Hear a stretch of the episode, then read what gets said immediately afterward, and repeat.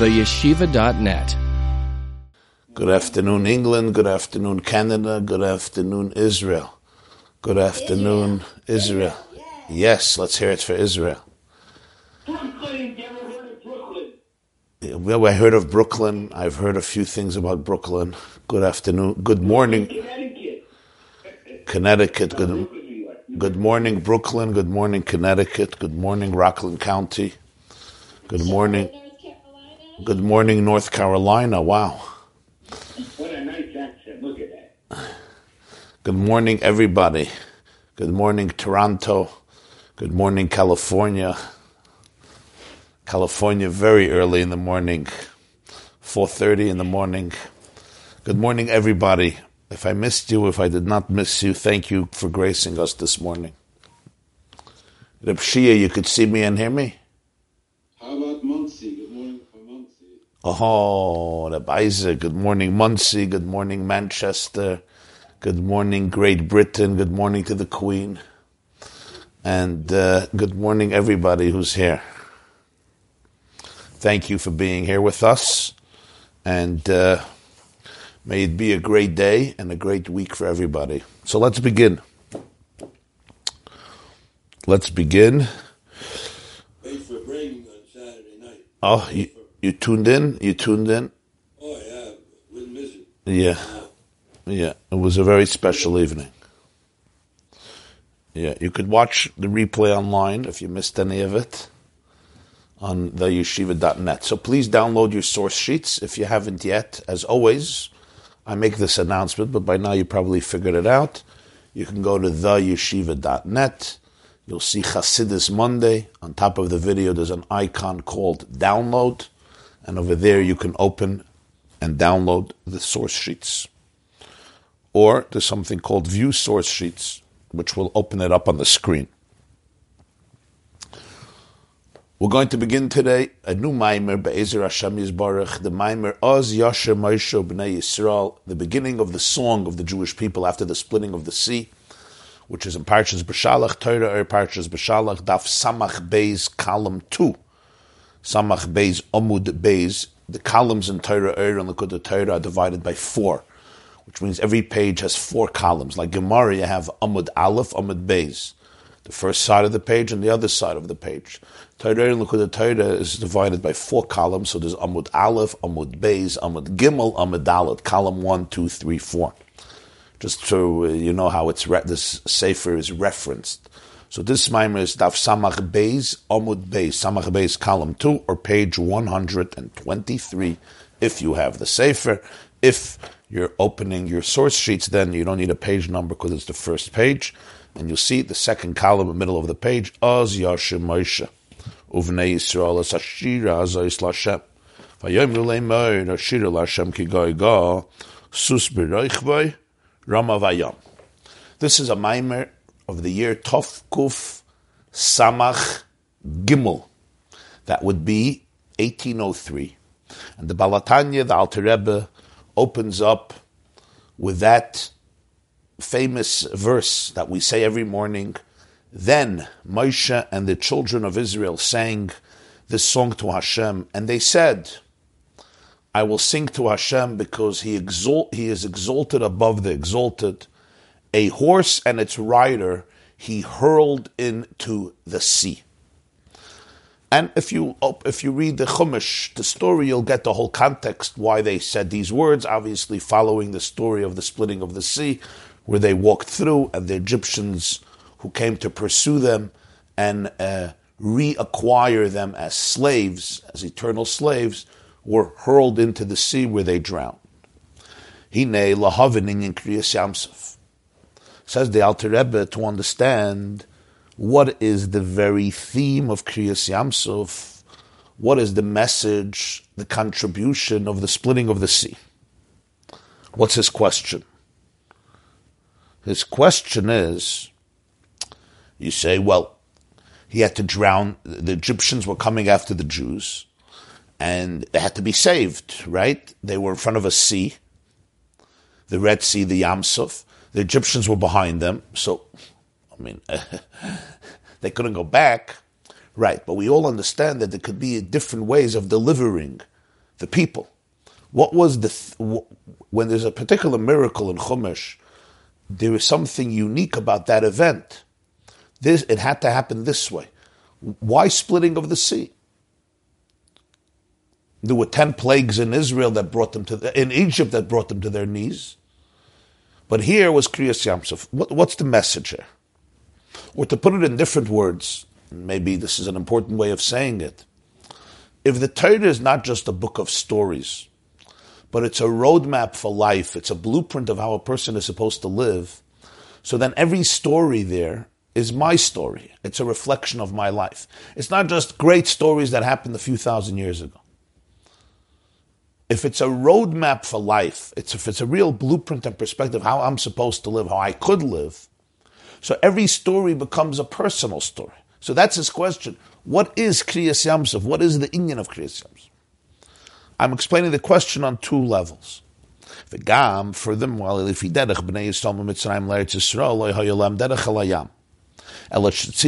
v'yeshuva v'yachenu. Furthermore, and this is a fascinating question.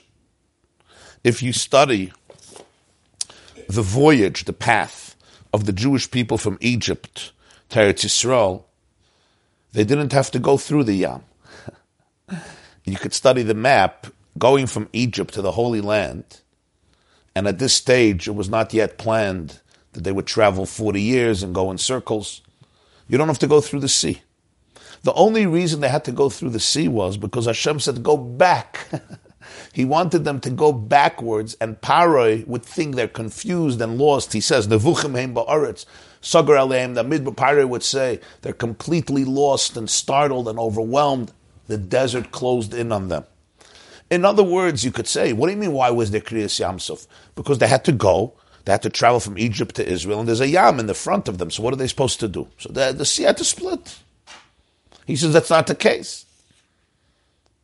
because it wasn't part of the derech. Hashem told them to go back in the other direction, and then the Egyptians pursued them, and then they had to go through the Yam. In other words, what do we see from here? It's not that Kriyas Yamsuf happened because of the journey of the Jewish people. because they journeyed, and therefore there had to be Kriyas Yamsuf. No, it's the other way around because there had to be Kriyas Yamsuf, therefore the Ribbono Shel Olam arranged the journey the way he arranged it. You see, it's very different. It wasn't a miracle of necessity. It was a miracle of choice. V'gam furthermore, loy avru es hayam me'ever le'ever le'baisit tzad sheyard le'baisit atzmayalu. There are sources that demonstrate that the Jewish people didn't go through the sea. It was like a semicircle. It's not that the sea split and they went over from one side of the sea to the other side of the sea. It's not what happened. They went in, they went in a semicircle, and they came out from the same side that they went into. and they continued the journey. This is a famous Taisvus of Masechta Saita who explains this, that they didn't go through the Yam. They made a semicircle. So this now only exasperates, this in, intensifies the question. This means that the whole point of Kriyas Yamsuf seems futile. They came out from the same side that they went in. So you say, well, he had to drown the Egyptians. The question is, why through the splitting of the sea? Hatam, the explanation in this is Ksiv, the Pasuk says, V'yedu Mitzrayim keni Hashem. Hashem tells Moshe Rabbeinu a few times in the whole story, the Egyptians will know that I am Hashem the tzarich lahavin, but this doesn't seem to make sense. It says that the water covered up the oppressors of the Jewish people. Not one person was left. As we say every night in Ma'ariv, every morning in Ezra, before Shemoneh Esrei. How can they know that I am God of they're dead? You want them to know that I'm Hashem. He says it not only in, in Va'era and in Boy, where they're still alive. But Hashem tells Moshe here, they're going to find out that I'm God. They're not going to find out, they'll die. you're not transforming them, you're killing them. What's v'yaydim Elohim, the explanation in all of this is kihine yesh mitzrayim b'chol. There is Egypt in every person and in every time. Just that statement itself is such a rich statement. Yesh Mitzrayim b'chol adam b'chol zman In every person and every moment, there's something called Mitzrayim. You're not reading an ancient story. You're reading an individual story. Baruch atah Adonai Eloheinu melech haolam, shehakol niya b'dvarei. ולכן אמרו בכל דבר דרך חי ואדם לרסס עצמי כאילו יוצא ממצרים וכסיב למען תזכר שיש שם תזכר חמץ מצרים כלמי חייך. That's why the Mishnah says, and we say it in the Haggadah, it's from Maseches Psachim, every generation a person ought to see himself as though he left Mitzrayim. And the Pasuk says, you should remember the day that you left Egypt all the days of your life. What's the point?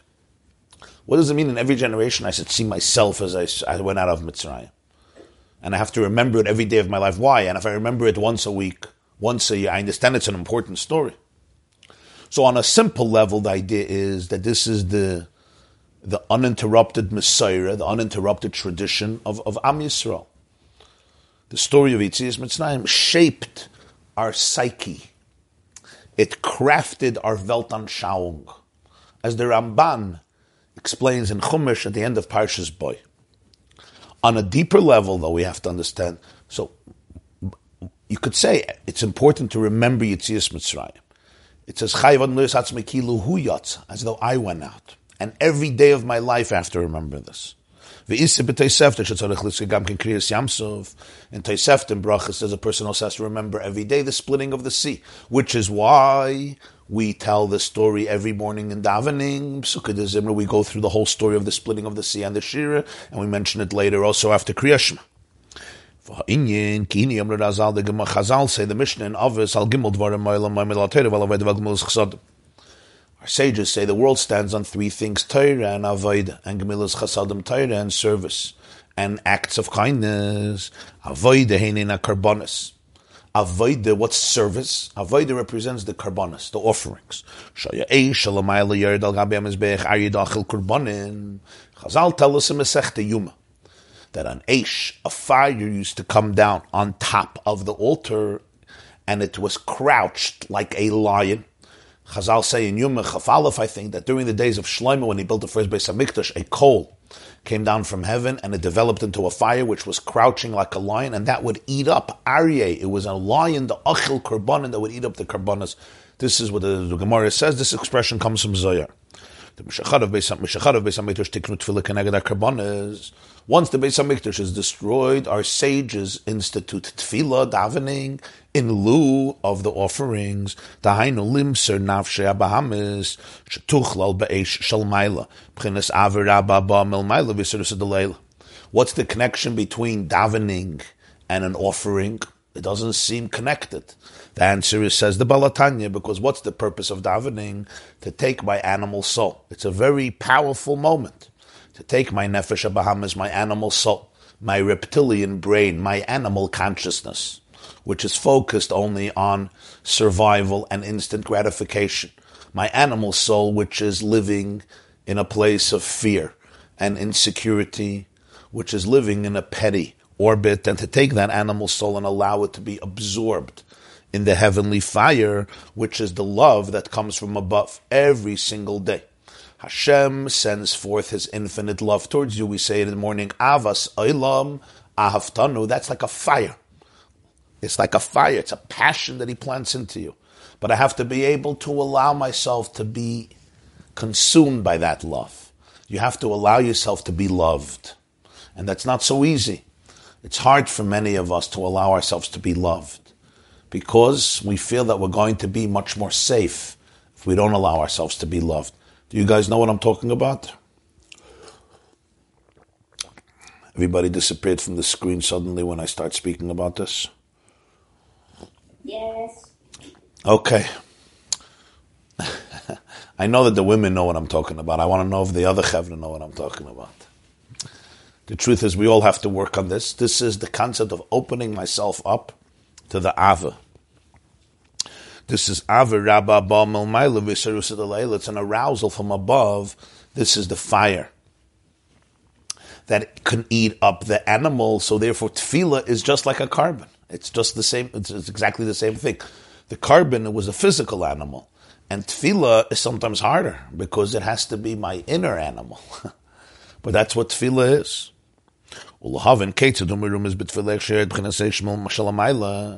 But where do you see in davening this concept that a fire comes down from above? The pshat is oh, loimer. Kol habrach is baruch atom. But the truth is, this is the theme behind the fact that every, every single one of the blessings of Shemona Esrei, the 19, 18, 19 blessings, finishes with the words Baruch atom. Right, Baruch Hashem Magin Avram, Baruch Hashem Mesa, Baruch Hashem Akela Kadosh, Chaynin Ados, Baruch blessed are you. For Who al derech mashakasav, it's similar to what the Pasuk says, Baruch Hashem Yisrael. Min v'ada blessed is Hashem, the God of Israel. Min v'ada which literally means from the world to the world. So on a literal level, it means that Hashem is blessed and acknowledged in all of the worlds as the true omnipresent God that pervades all of the worlds.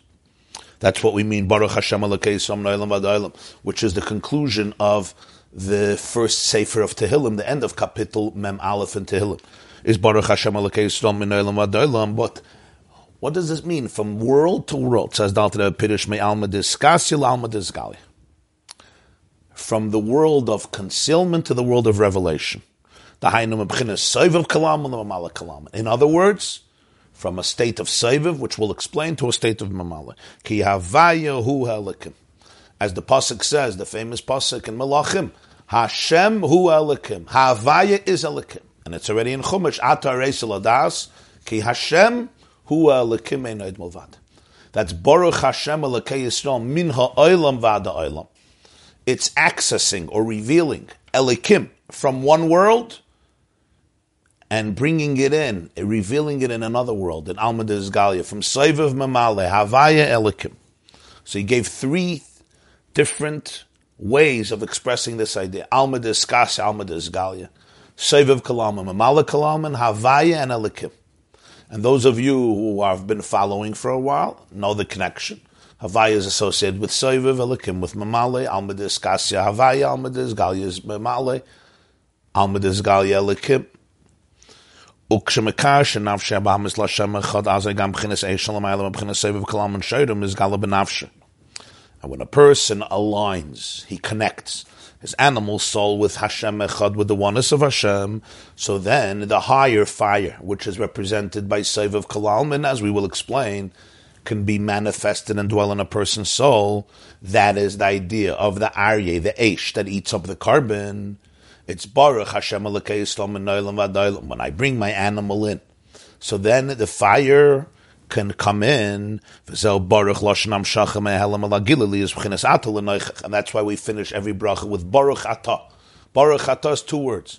Bar, Baruch comes from the word Hamshacha. Baruch in Lashon Kodesh, we have in Mishnayos, we learned Hamavrich es hagefen. If you bend a vine, if I have, let's say, a vine, and I take a branch and I bend it, I bring it into the earth, because I want a new sapling to grow from another place in the earth, not far from the original vine. So mavrich is when you take something and you draw it, you, you, you bend it, you want it to continue in another space. So he says, Baruch is Lashon Hamshacha. Baruch is when you bring out something from a state of concealment into a state of revelation, from the subconscious into the conscious, to the point that it becomes Ata, that I could say here, you, which means it's right in front of me, it's Lanoichach. Second person, you could say Ata, you. Third person is who, he, or she, who or he in Hebrew. Ata is you. So what's Baruch Ata? Baruch Ata is I am accessing, I am connecting with something that may be initially concealed to the point that I could say Ata. That's the Baruch Hashem, Elokei Yisrael, Baruch again. Bracha Milashin hamshacha min ha'olam. Ada olam from Alma Diskasi Talmud This is what happens by tefillah. Now, what does all of this mean? This is the introduction to the Maim the end of the first paragraph. This is a beginning, and the explanation is Kihini Amr Razal the Gemara says in Maseches Chulin Kol Mashayesh Bayabasha Yesh. Whatever exists in dry land exists also in the water, in the seas. In other words, whatever, exi- whatever exists by Abasha before our eyes, a counterpart of it exists also by Yam in the sea. And conversely as well, whatever exists in the Yam exists in the Yabasha. This is what Chazal teaches in Masechta Chulin, Taf Kuf Chav Zayin Amud Aleph, that even though this is dry land and this is the sea, but remember, whatever is here is here, whatever is there is there. You have the counterpart of each type of organism and existence that exists in the sea exists in dry land, and conversely. What is the meaning of this? Says the Baal HaTanya, Yamu b'chinas alma diskas, v'yabashu b'chinas alma disgalia. Yam, the sea, represents what's called alma diskas, the hidden world. Yabasha, dry land, is called alma disgalia, the revealed world. What's the difference? physically between the dry land and sea. The creatures in the sea are not visible because the bed of water eclipses them. V'gam, Furthermore, what is more, their existence and their endurance is always within the water. V'ef shalem l'chiz b'yad meis. There is no way for them to be able to live in dry land because if you extract a fish from the water, it will immediately perish. The creatures in the dry land, the earth may produce the vegetation, but but the fruits will be visible above the earth. The fruits are not submerged in the earth the fruits are visible out of the earth. Vagam And even though they're never disconnected for the, for the tree or for the vegetable or any of the vegetation or produce or any bush or shrub or tree or plant, it must receive its nurture from the earth. In other words, it also lives from the soil. Because if you cut a tree, it cannot anymore receive nurture, just like the fish. You take it out, of the water, it dies. He says, emes, but But they're visible, they appear as something independent. Of course, I need the soil. I'm connected to the soil. But the tree grows above the earth, and it may grow. You have trees, you know, the sequoias that can grow 300 feet tall. There are trees maybe 350 feet tall. huge trees. And when you look at them, yes, we know they're dependent on the soil. They get their nurture from the soil, but the way they appear is as a yesh, as something very powerful, very significant, and to, the, to a point, self-contained. That's the difference between Yam and Yabash. When I look at the sea, what do I see? Like the expression in the pasuk in Yeshaya, "Kamayim layam mechasa." The bed of water covers the entire interior of the sea. I come to the water, I don't necessarily see fish. I may see a few fish on the top, I come to the ocean, you go to the ocean. Nobody imagines the rich resources of plant life and animal life, amphibious life that exists under the waters. What they call marine life, the life underwater, it's, it's, it's a universe. Sometimes the depth is, could be dozens and dozens and dozens of miles, and there's a huge world there. Today, you know, we have some access to it with the technology, and you see the, the diversity of life underwater is incredible. as much as we're astounded by the diversity of life on dry land, we are blown away by what's happening under the water. And do you know, I don't know if you know, we still don't know every species of fish that exists. It's been thousands of years of investigation and research and more than a hundred years of modern research we still have not identified every type of species of fish. We can't. We constantly discover more and more. You know, people think we discovered everything. We didn't even begin. There are millions of species we identified, but we still know that there's a lot more that we don't. I think I once read that they, they, they know around 2 million, but they know that there's more. And of course, within each species, there's so much diversity. It's a ganze Welt. It's a whole world.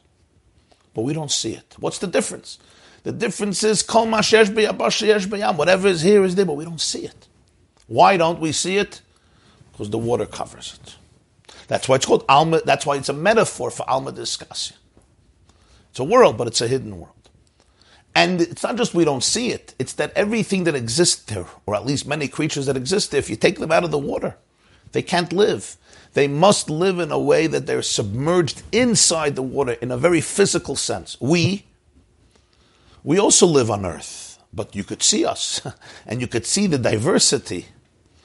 I could see right now, I see you and you and you and you, and here I see a cup, and here I see a mouse, and here I see a safer, and there I see a bookcase, and there I see a window and a tree. I see, I see everything, and I see everything as an independent existence and reality.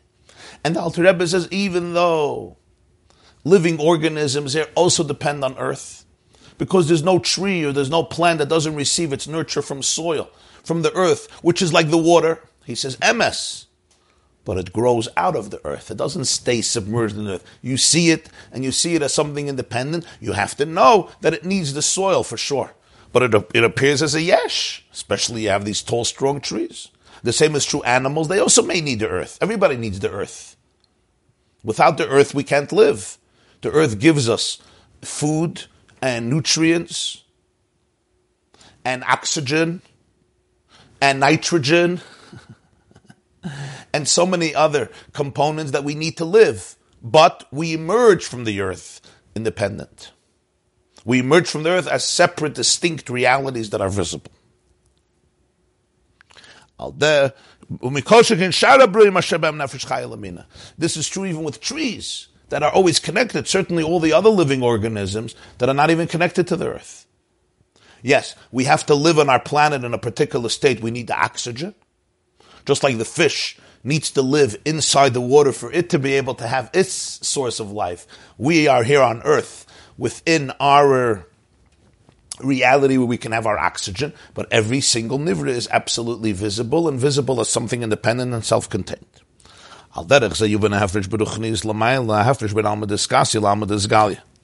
This will explain what is the difference spiritually between the world of the sea and the world of dry land, the world of concealment, Alma Discassia, and the world of revelation. What do we mean, the Baal HaTanya says? We say about these two worlds, what does it mean? Alma Discassia, Alma But now we'll understand it. Explains, it begins with always looking at my own flesh. The Pasuk says, my flesh I'll perceive God. Pasuk in Eiv. Sheyesh ben neshama seichel amidus. The neshama has a seichel and midas. What does it mean? The neshama has seichel is the ability, the cognitive abilities, and midas are the emotions, the experience, the sensations. Seichel nechlekel gimel v'amidas lazayin. Generally, seichel is divided into three categories, three cognitive abilities, chachma bin adas. The midas are generally divided into seven various experiences of Chesed, Gvura, Tiferes, Netzachot, Yisod, Malchus, V'yeshalem, Gimel, Levushim, Achshav, Dibur, And then they have three garments, which are thoughts, speech, words, and actions. V'gam hem is halkim leprotim rab, and they too are subdivided into many details. Ubeklalon hem heibchines. Generally, we have here five aspects: seichel, midas, machshava, dibur, maisa we just divided the human soul into five categories. There's something called seichel. Seichel is our cognitive abilities. Seichel, intellect, ability to comprehend, to reason. Midas, midas would be called my emotional experiences, which in many ways is part of my physical reality. You know, I can, I, I, the sensations and experiences, the way they live in my body. Seichel could be abstract Midas is actually affecting it's, it's, it's my feelings, my sensations. And then you have machshava, thoughts, words, and actions. So it's five things. Seichel, midas, machshava, dibber, Keneged nefesh roch neshama chay They parallel five aspects of life called nefesh, ruach, neshama, chay which parallel these five: maisa, dibur, machshava, midas, seichel. ובכמה מיני מדרגס גבוה mal גבוה גבוה מלאים, כולם הם מבחינת נפש, רוח, נשמה, חי, יחיד. And the truth is, these, these five categories exist on many different planes, on many different levels, higher and higher and yet higher, using an expression of Kaihelis Ecclesiastes.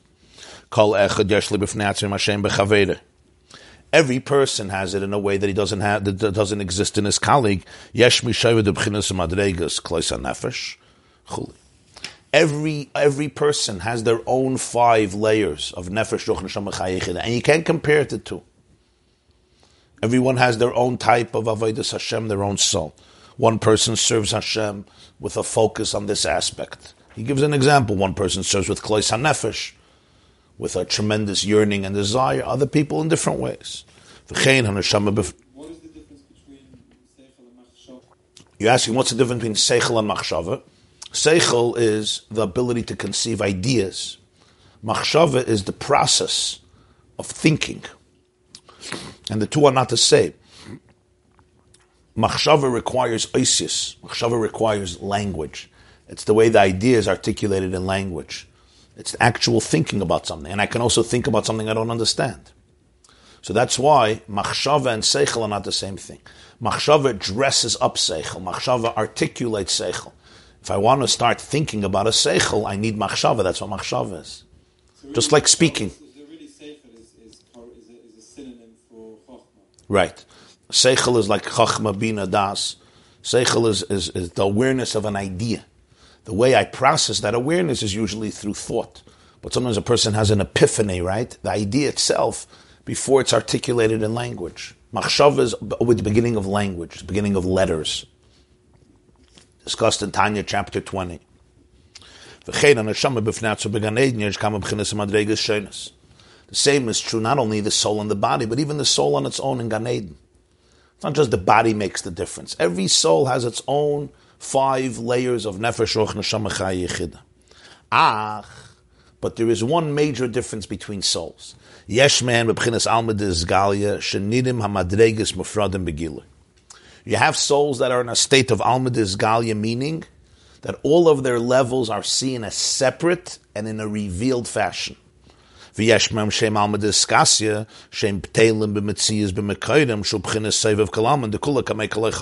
And you have other souls that all their levels, all their experiences and functionalities and resources are called alma diskasya, which means they're completely submerged, their very reality is submerged and so to speak, nullified in their source, which is called Saiv of Kalalman, the encompassing light, the Kulakamei Chashav, because in his presence, everything else doesn't have independent significance. It's like the water that covers over everything that's inside the water. And this is where Moshe came from. Moshe came from this state. Why was Moshe named Moshe? What does it say in Parsha Shmos? The daughter of Pari named him Moshe Kimina Mayim.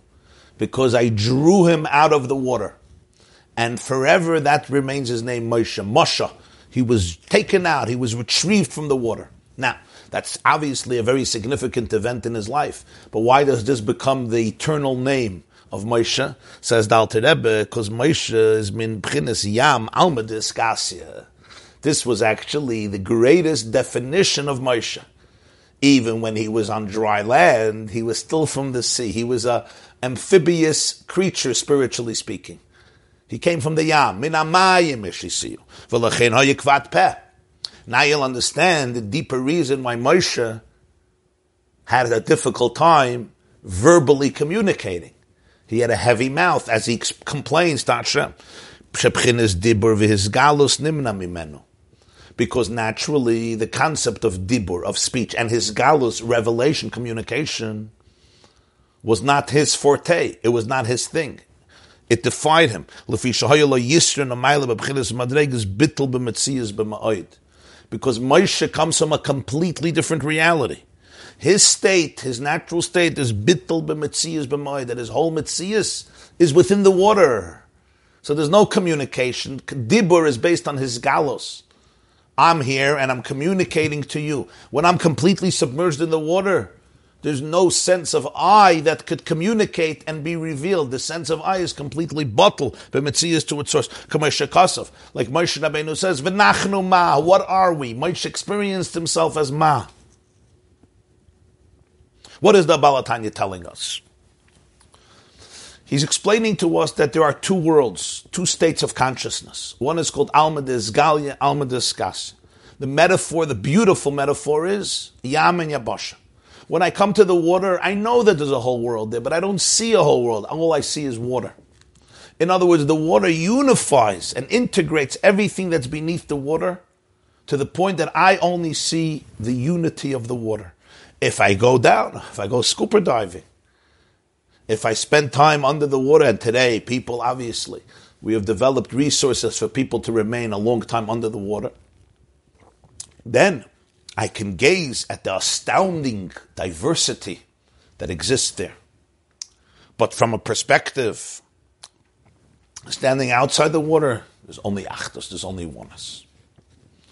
Doesn't mean there's no diversity, but all the diversity is unified in the water.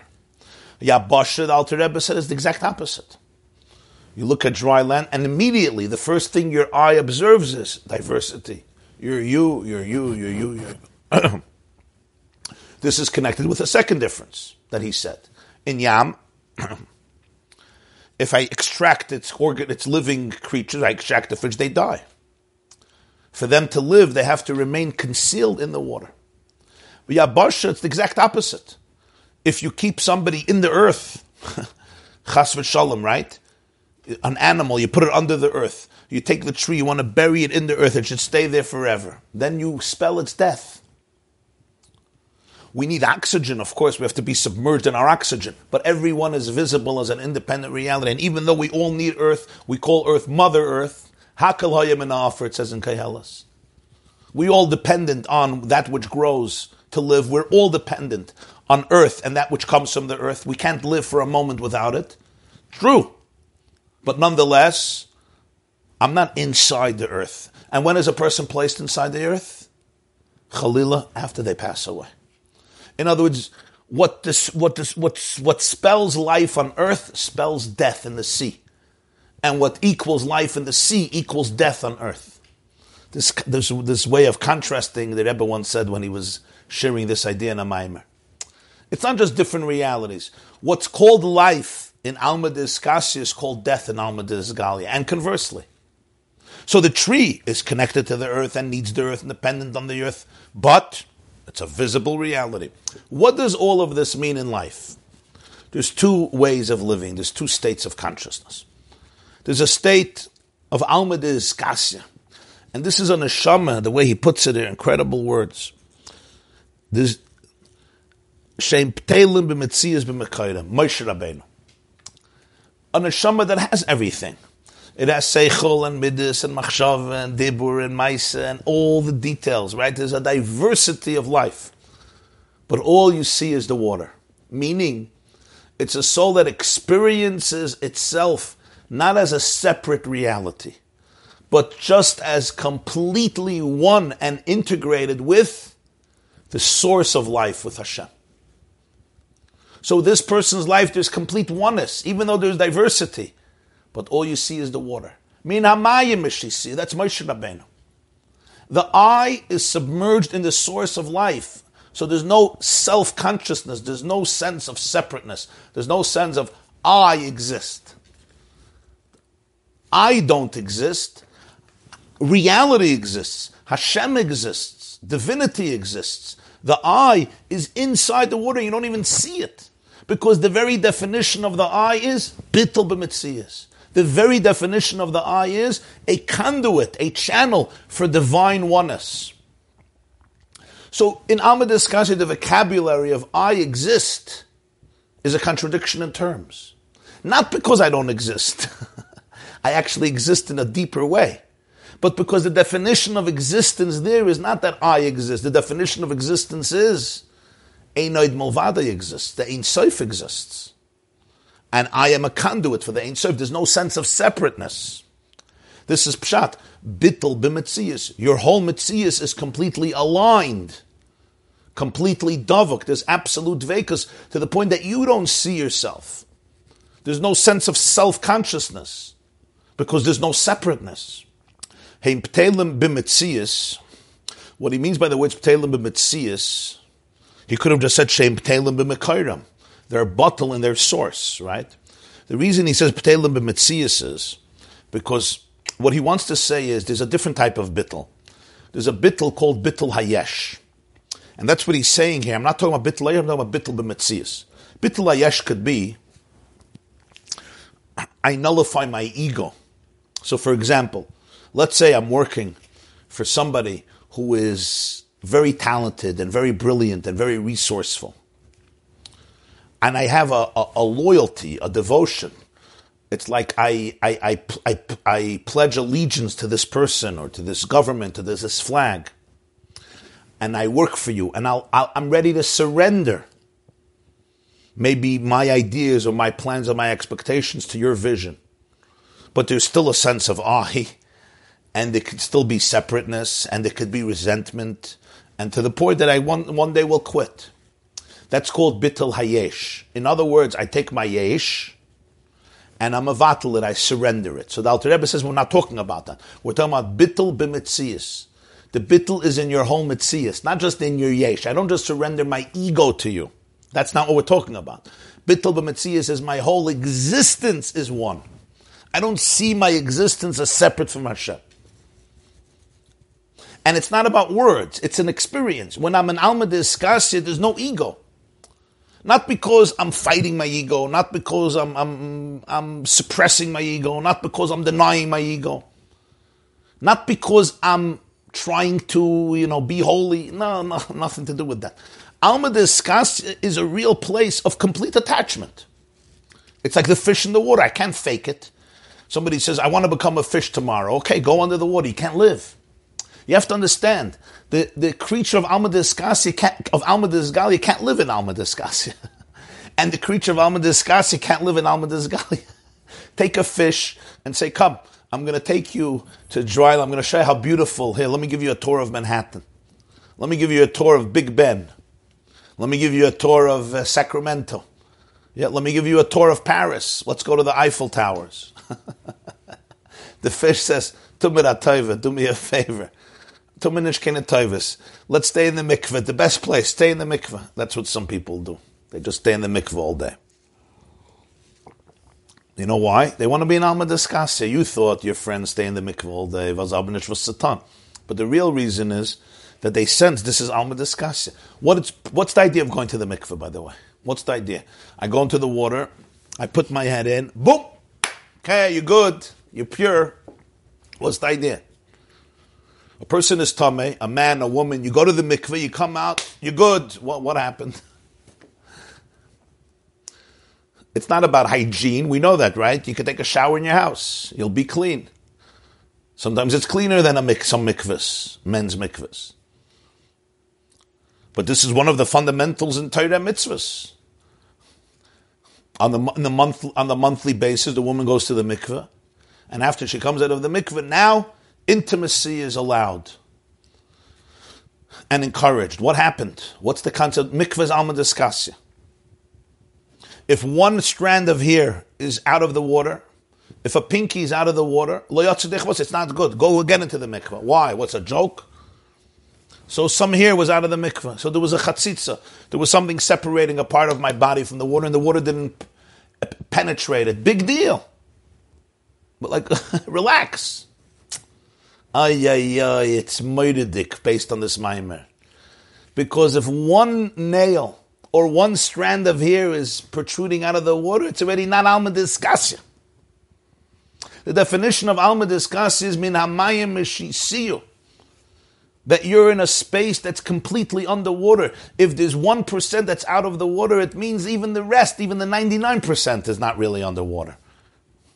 Minamayim Mishisiyu is the ability to be able to become completely comfortable in bittel, to be able to divest myself from all the layers of self consciousness, which is not easy, and to become submerged in that reality of Mayim Alma Diskasya. And if I would remain under the mikveh for too long, I wouldn't be able to live. In other words, I'm entering essentially into a space of death and therefore I have to come out after a few seconds. I'm entering into a place where the I can't continue to exist. And from there, I could reinvent myself and find my purity and holiness and innocence, a place that's beneath Tumah. But that process, going to the mikveh, is not so simple, my friends. the word tvila, the Mittler Rebbe writes, the word tvila is the same letters like ha bittel. Hey, Beis, Yud, Tes, Lamed, Habitl. The Mittler Rebbe writes that if somebody goes to the mikveh without the kavana of bittel, they didn't fulfill their obligation. He doesn't mean halachically. Halachically, you did. He writes this not in a sefer of halach. He writes it in a sefer of chassidus. You didn't really experience what mikveh is. And the word mikveh also means hope. Tikva. Kaveh Hashem. Mikveh Yisrael Hashem. It's a mikveh and it's hope. Because this is the hope of a, this is the mikveh of a person. So who's Moshe? Moshe's ben Amayim Mishisiyu. Moshe always lives in the water. V'nachnu ma. Moshe's Metzias is a conduit for Ein Sof. He's always attached. He's not only attached, he's bottled by Metzias. His whole Metzias, there's no I. Your Teuf is the Varte, it's a different type of Metzias. It's not I don't exist. I exist as a conduit, as a manifestation of God's existence. That's who I am. I am the light of Hashem. There's no separateness. There's no Yosef Yitzchak Jacobson with my own name, with my own identity, with my own struggles, with my own complexities, with my own virtues, with my own vices. I'm not busy with myself, not because I don't exist. That's what he says. Nefesh, Ruach, Neshama, Chaya, all the Madregas. But the difference is in Almadiz Galia. I love these words. Nirim hamadregas mufradim begilui. In Alma Gali, you could see this is nefesh, ruach, neshama, just like here's a fish, and here's another type of fish. Here's the carp, and here's the tuna, and here's the hecht, and here's the Chilean sea bass, and here's the turbo, oh, I mean, I'm saying the kosher ones. you could see, nirem hamadregis mufradim begila, you could see the levels, the states of consciousness. Each one is separate, it's self-contained, and it's revealed. It has expression, it has man- it's manifested. That's Almidas Galia. Almidas Galia is there's a world of self consciousness. I may know that I come from the, that I need the earth. I say kulam. I know that I come from Hashem, at least on some level. I believe it. I can understand it a little bit. But what's my experience? My experience is one of separateness. Who are we? That's the question. Are we creatures of Alma Casio or are we creatures of Alma Galia? Now you understand why Moshe can't speak. Kvat peh. What does speech mean? Speech always is based on self assertion. I'm here and I want to communicate to you. I want to reveal my ideas, my thoughts to you. When Moshe naturally is min hamayim mishisiyu kvat pe kvat loshen anoichi. I'm not part of the world of communication because communication, by definition, means that I am in a certain, there's a certain self-containment, there's a certain independence, and now I am communicating to you. Speech and his galus requires that prerequisite experience of I. If my eye is wounded, it's very hard for me to communicate. But in this case, it's much deeper than that. It's not my eye is wounded. If my eye is submerged, so I say, V'nachnu ma. Moshe says, Mi anoichi. Hashem says, go to Pari. He says, Mi anoichi. I don't have an anoichi. Mi anoichi. Who am I? I'm in the water. Not because I'm a weak person, I'm insignificant, I'm a shmata, I'm a loser, chas v'shalom. It's not coming from weakness. Sometimes a person is, I'm so shy, I'm so self conscious. Over there, I'm not submerged, I'm even more self aware. I'm sometimes so shy and I'm embarrassed. That's not Alma Discasia. That's so Alma Disgalia that I don't feel connected to anything. I don't feel connected to infinity. I feel like alone in the world and everybody's going to judge me. By Moshe Rabbeinu, it was the exact opposite. He never emerged from the water. There was no sense of self to be able to say, I'm going to be Megala myself. If you want me to be Megala myself, kill me. And that's what he says at the end. And Baloy says, kill me, Hargeni Narek. Take a fish out of water. Come, fish. Show off your colors. Go give a speech. You're going to kill me. Put me back in the water. I don't want to be visible. Here, it's not I don't want to be visible. I can't be visible. My Mitzias is bittel. His Mitzias is bittel. That's bittel b'metzias. His very metzias is bittel. You understand why he says bittel b'metzias, Reb Daniel? It's very deep. It's not bittel hayesh. His metzias is bittel. Very different. That is his metzias. And, and, I need, this is, this is subtle, subtle ideas you have to understand. Bittel doesn't mean here you're obliterated. Bittel means your mitzias is bittel. The herst is real. What bittel b'mitzias is. Not that you're, somebody destroys you. That's not bittel. Bittel b'mitzias lechtas b'ritzelah chasid shelcha. Bittel b'mitzias means the definition of your mitzias is bittel. Ah, that's different. That is your mitzias. What is your reality made up of? What is your reality made up of? Your reality made up of a lakus. That is your reality. That's your mitzias. It's a different mitzias.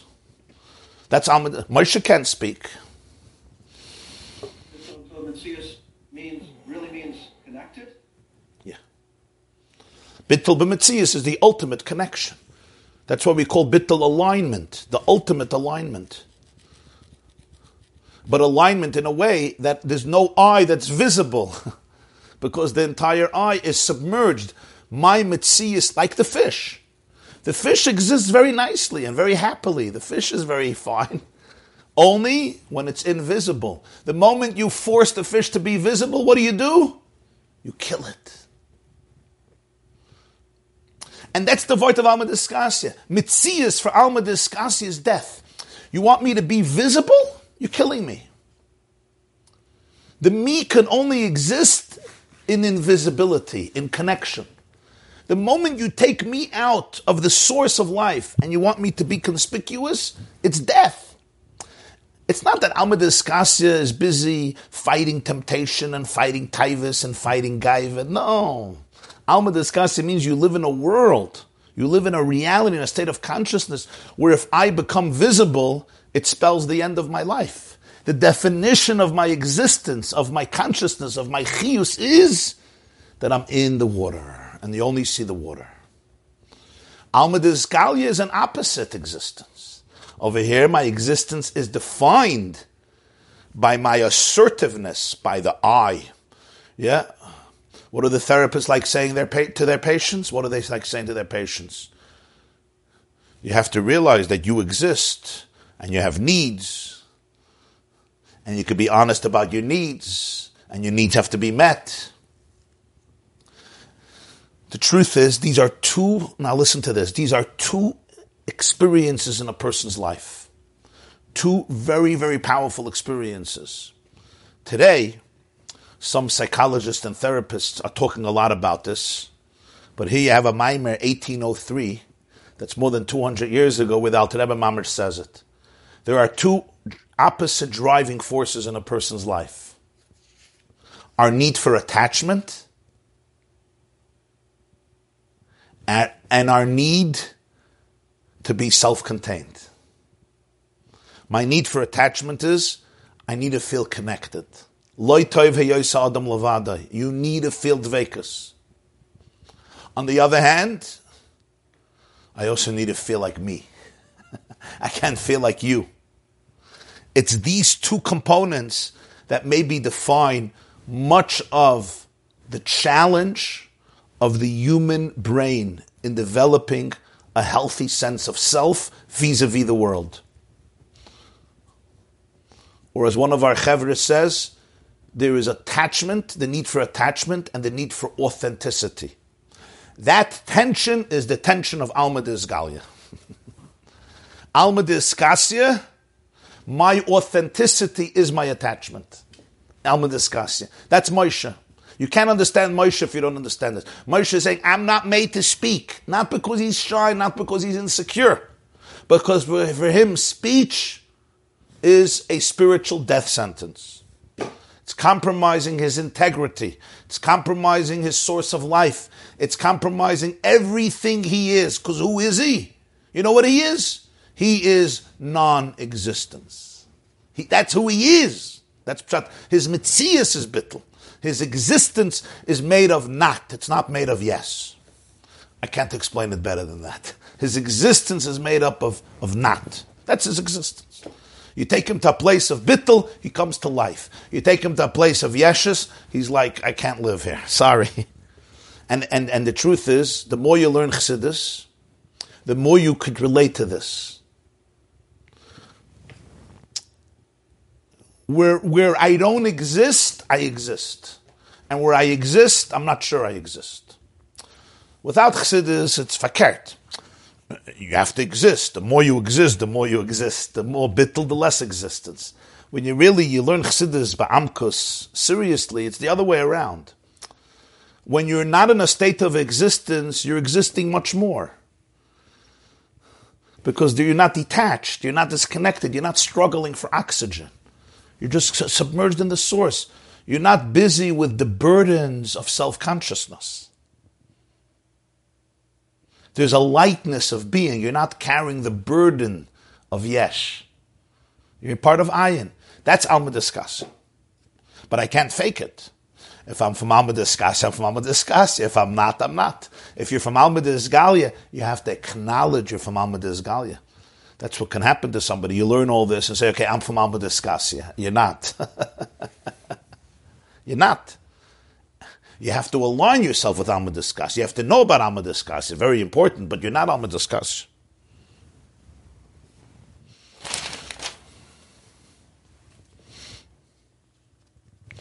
Please explain again. Nirim, Hamadrigas, Radi, Ah. Such rich words. Shenidim hamadregas mufradim begili. The second line from the top.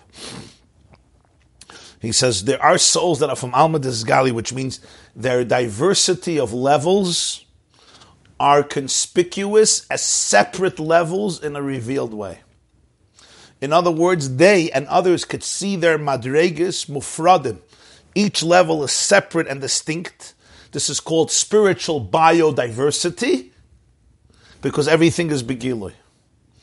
Everything is in his galus. And in a revealed space, this is the head, and this is the stomach, and this is the arm, and this is the leg, and this is nefesh, ruach, neshama, chaya, machshava, dibur, maisa, seichel, midas. Everything has its space. This is biodiversity. And you have to be loyal to it. In fact, the halachas of kil ayim are based on respecting the space and the boundaries. You know all the halachas of kilayim? No hybrids, right? Whether it's in clothes, whether it's in plants, whether it's in seeds, in trees, in fruits, kilayim, is this concept, shatnas. It's respecting, the Ramban explains this, Rabbeinu Bechai explains this, it's respecting the integrity and the boundaries of every creature. The issues of crossbreeding, the issues of castration, this is all in that realm of halacha, respecting boundaries. This is all a property of Almadas Galia. The Madregas are seen as separate. Why are they separate? Because they're Behizgalos, they're revealed. What does it mean they're revealed? Their identity emerges, so you are not me and I am not you. As the Kotzker Rebbe says, if I am I because you are you, and you are you because I am I, then I am not I, and you are not you. That's Almadas Galia. Separateness becomes an essential property of existence. If you tell the tree, just be like the other tree, you're all the same, you're all one. If we're all one and we nullify our diversity, the world, our planet can't exist. Just like the limbs of the body, every limb has its own shape, its own organ, its own distinct identity. That's in Alma Galia. In Alma Kasya, it's like the fetus in the womb. The fetus in the womb, all you see is the mother. The fetus, the Gemara says, Uber Yerechimai. The fetus is an extension of the mother. The fetus is submerged in the amniotic sac, which is a mikveh. For nine months, we spend time in a mikveh. That's why we like going back to the mikveh. I'm explaining why some people live in the mikveh all day, or at least all morning. They want to go back to their fetal uh, positions. now, somebody says, you keep on saying the word alignment or connection. Connection is when two separate things must have be connected. But that's not bittul b'metzias. I would think there's no separation in bittul b'metzias. Or is that bittul hayesh? Excellent question. You're right. Connection is more associated with bittul hayesh. Bittul b'metzias is not just I'm connected. The word for it is more dvekas. I am connected to the point that the I ceases to exist as separate. And it's not it ceases to exist. It doesn't exist. It doesn't emerge. It didn't emerge from a water state of being. And that's what the, the daughter of Parai understood. Moshe. Even when he walked dry land, he remained in the water. He was a person of water. That's why Moshe was the humblest person. That's why Moshe naturally could not speak. That's why Moshe says, V'nachnu ma. And that's why Moshe says, I can't go to Parai. I'm not this person. Mi anoichi. Anu der Herr in mi anoichi. There's no anoichi here. Verstehst du, Baron? Belibi tzafanti im rasecha leman loy echtalach. Somebody says, yes, yes, that's a pasuk in Tehillim. Belibi tzafanti im rasecha leman loy echtalach. I have concealed your words in my heart because I don't want to sin to you. So the question is, by not speaking, you're not going to sin, and when you speak, you sin? And the answer, of course, is that when you're living in a state of alma discasia, words become a sin. Not because you're trying to sin, but because words compromise your source of life. It, beco- it becomes a sin.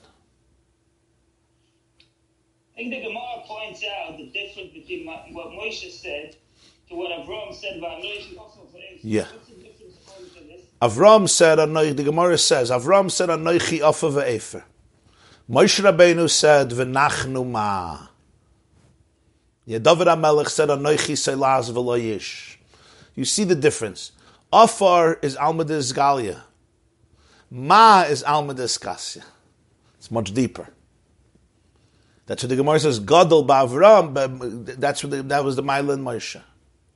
You say that the sea covers up the whole marine world, but that is only from our perspective, our land bound eyes in land bound creatures. This is opposite to the fish in the sea who see the marine world but cannot see our world on dry land.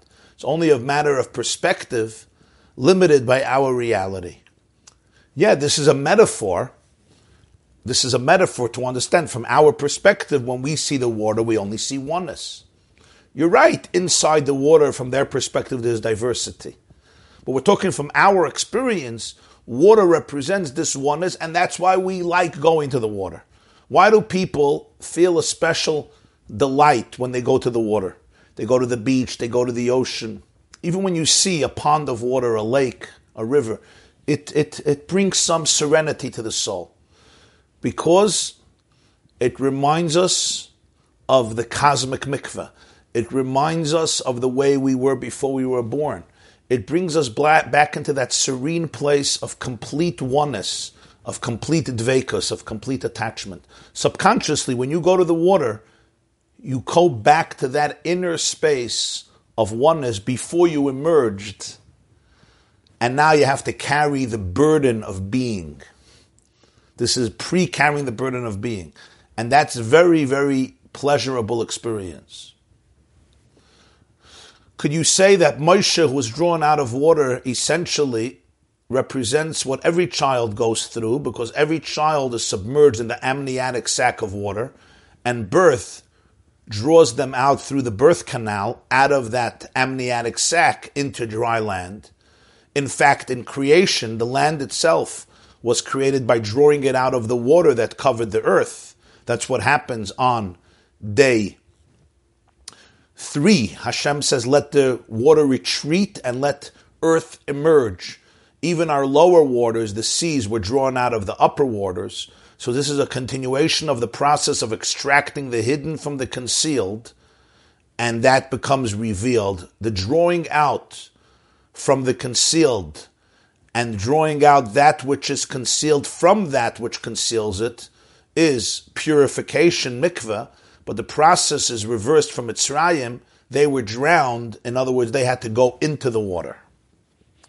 Yet, this is very, very profound words, what you're saying. And I'm going to reference the mimer we learned, Hasam Nafshenu Bachayim Tovshin Yudches. We learned it in the summer, Parshas Koirach about Mayim Elyoinim. You remember Mayim Elyoinim, Mayim Tachtoinim. Koirach wanted that division between the higher water and the lower water. Yeah, it's 100% true. Everything was water, and dry land emerged from water on Tuesday. On Monday, the lower water was separated from the higher water. So this is all a continuation of the process. Moshe is drawn out of water, a baby is drawn out of water. What is that? That's the concept of going from Helam to Gilui, from a state of Bittul b'mitzias to a state of Yesh, from Ayin, which is nothingness, which is no thingness, no thingness, meaning I'm not defined as a thing, I'm defined as infinity, into thingness, which is Yesh. That is the process of going from Mayim El Yoinim to Mayim Tachtoinim, from Mayim to Yabosha. What was the Mabul? What was the Mabul? The Mabul was God saying, the experiment didn't work. Let's go back into the mikveh. Why did the Mabul happen for 40 days? Because a mikveh has 40 sa'ah. Torah Er Parshas Noach. The Medrash says that the Mabul was Mayim b'Mayim, going back to the state in the beginning of creation where everything is water. In other words, everything is Alma Disgasya. There's no Alma Disgalia. And that's the source of the mikveh, that's the source of purification. It's going back into that space, and then you come out of it, and there's a malacha on Shabbos. What's the malacha of Shabbos that's associated with this? Remember Rabbi Litzman, which malacha is this malacha that Hashem did? It's the malacha of mefarek, extracting. You know that malacha? Dosh, threshing. When you thresh, what did you do? You remember when you had a farm and your, your, your cow threshes the grain, what happens? You extract the kernel from the chaff. It's called mefarek. It's giving birth. You're not allowed to do that on Shabbos. You know why? Because that malach actually represents all of creation. Extracting the yesh from the ayin, the fish from the water, the fetus from the womb, the lower water from the higher water, dry land from water. It's extracting and developing a new reality. You're not allowed to squeeze, right? You're not allowed to squeeze a fruit on Shabbos and make juice. You could squeeze it into a salad because when you're squeezing the liquid into the food, it's like the food. So you're taking out food from food. It's like cutting a potato. But to, to squeeze a fruit into liquid, you're not allowed to. It's called mafarik. It's dush. It's extracting one thing that was submerged in something else and it was invisible, and you're extracting it and turning it into something new. That's not on Shabbos. Shabbos is Alma Discasia. The avoid of taking out Alma Discasia and Alma Disgalia, this is a violation of Shabbos. The Egyptians. Ah, squeezing, seichet, squeezing the squeezing the towel in the mikveh back to the mikveh, right?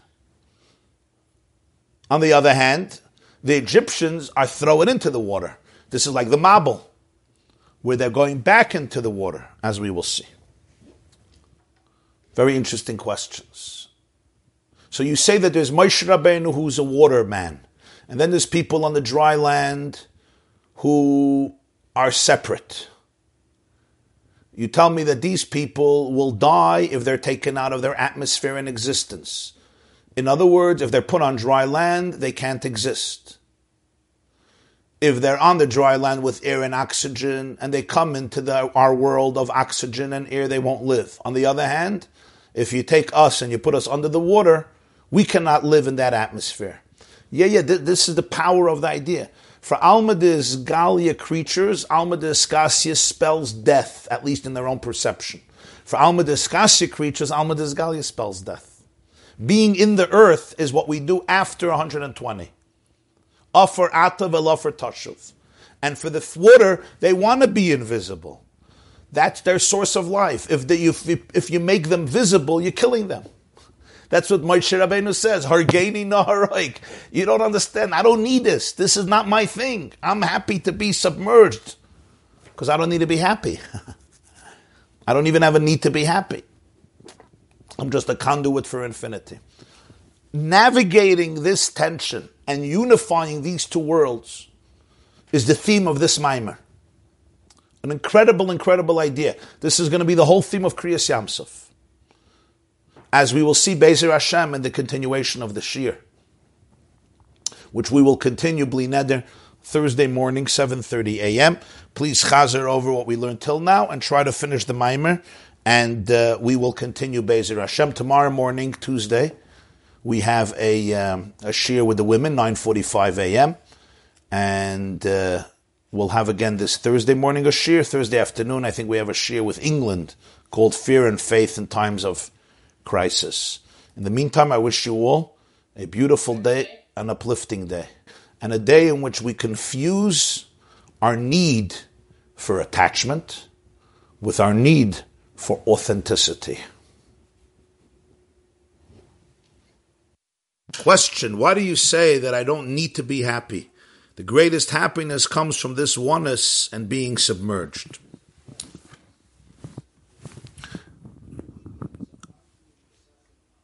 MS, the greatest happiness comes from being submerged. What I meant, I don't need to be happy, is that in this ultimate state of oneness, I don't feel my need to be happy.